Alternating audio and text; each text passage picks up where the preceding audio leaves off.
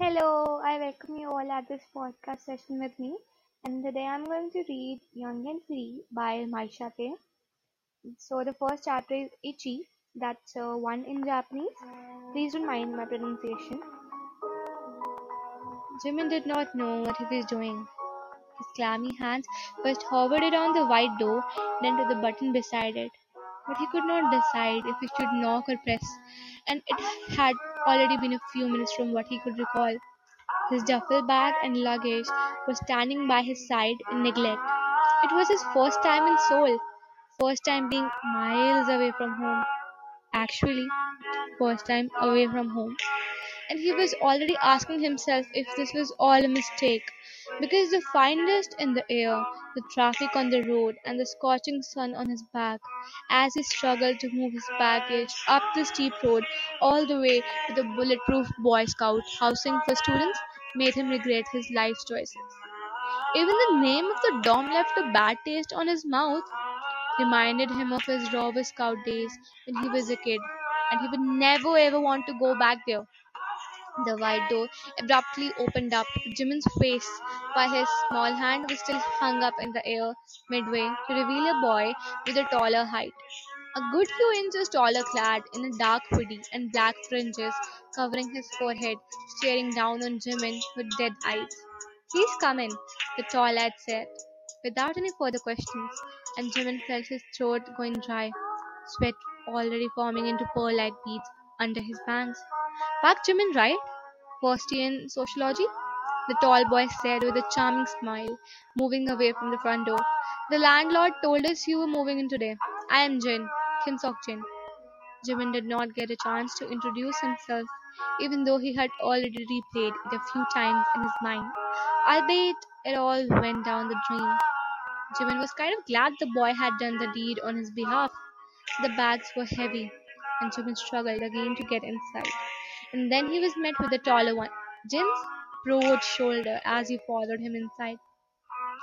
Please keep your shoes here in the locker, Sokjin instructed Jimin, as the shorter one almost stumbled to get out of his blue worn-out Converses, but he did so anyway. And only then does Jimin realize there was a security camera attached to the side of the front door. His heart sank a little when he understood the reason behind Jin opening the door, even without him making any sound. Jin was probably watching him fidget around behind the door in the footage. Jimin's ears turned hot. First day and he had already made a fool out of himself, which he promised he would never do. So he tried to make up for it, even though it was hard. This must be the shared space. It was hard for him to speak to someone he did not know properly. Yes, it is. There's the kitchen. Jin pointed to the space to the further back with only a table separating it from the living room. There's a stove, an oven, and a refrigerator, but you have to be considerate as we all use them. And you have to be very clean around here. Even though the small smile never left Jin's face, it made Jimin nervous. He could tell the taller one in the dark hoodie and trousers was already smarter and maturer than him. Probably older too. You can use the living room to your wish, watch TV or play video games, but as I have said before, keep it clean. Jimin nodded as Jin gestured him to follow. The shorter one's eyes trailed behind. The living room, decorated with a TV, couches, and a tea table. Everything was spotless.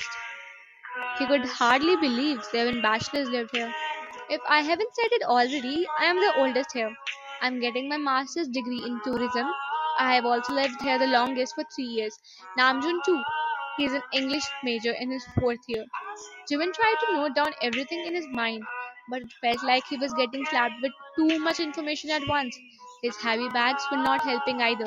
There was one on his back too, which was just as weighty, containing his laptop and some of his notebooks. You will be rooming with Yoongi, who is not here right now. He has early morning classes. He is getting his master's in sound engineering. That's Jin opened up a door after halting before it. When he turned the switch up, it illuminated into a small dwelling with two beds, one in the far corner beside the only window in the room, and the other was a bunker bed at another side. There's two tables, but no chairs. Jimin noted to himself that he needed to buy one. This is your room. Jin turned to him and Jimin nodded again. In the room next to yours lives Hosuk and Taehyung. Hosuk is a journalism major and oh, he's here. That's Taehyung. Jimin's head snapped to the other side while his hand still holding onto the luggage. And the person he saw to his left was one of the most soul-looking boy he had ever imagined. His hair was dyed blue, not pale or midnight blue, but a blue that stood out and separated him from everyone else. And he was wearing a brown leather jacket that looked like it was the most expensive thing on earth. The boy named Taehyung was giving him just an alien look, and Jimin cowered under his strong gaze. The crease in Taehyung's eyebrows vanished as soon as it came in. Hello, he waved a hand before Jimin. I'm a fashion designing major. I assume you're younger than me? You're new, right? Jimin held his breath in for a second before he let it out. I am actually a 95 liner. I took some time off. Oh! A soft sound of exclamation came from his other side. Jimin prepared himself to get bombarded with curious questions, but surprisingly, they never came. Taehyung's eyes were as big as a pair of soccer balls. You're telling me we are the same age? The blue-haired boy's face lit up, the corner of his mouth tugging into a rectangular shaped smile.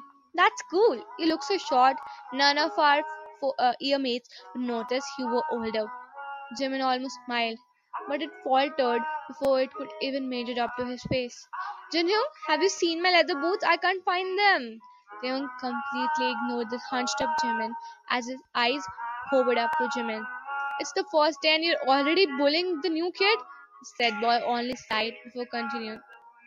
Jungkook probably took it, and with that the blue-haired boy was gone while uttering curse words under his breath. Jimin noted to himself that he should definitely stay away from this exquisite-looking soul light.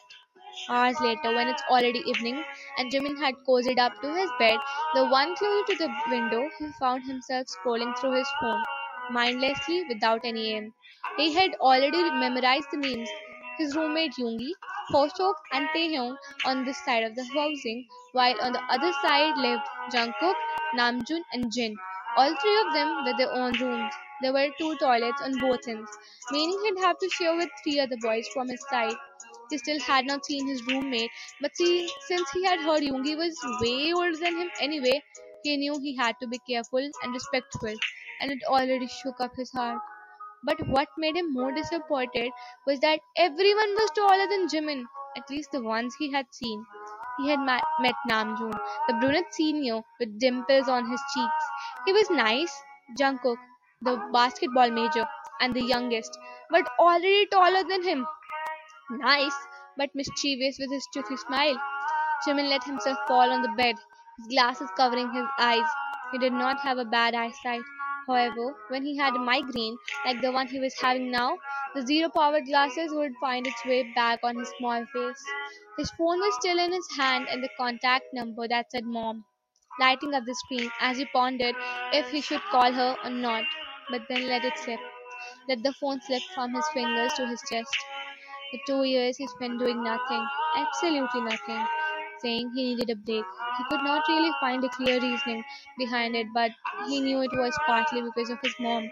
Not partly, but perhaps mainly. After her divorce with his dad, Jimin realized his mom was slowly going insane, crying all day, even in her sleep, and refusing to get some help, but spending all her money and sorrow in alcohol. Jimin cursed his dad for leaving them for another young woman with a seven year old kid Jimin had only seen once before. But Jimin knew he could not leave his mom like that.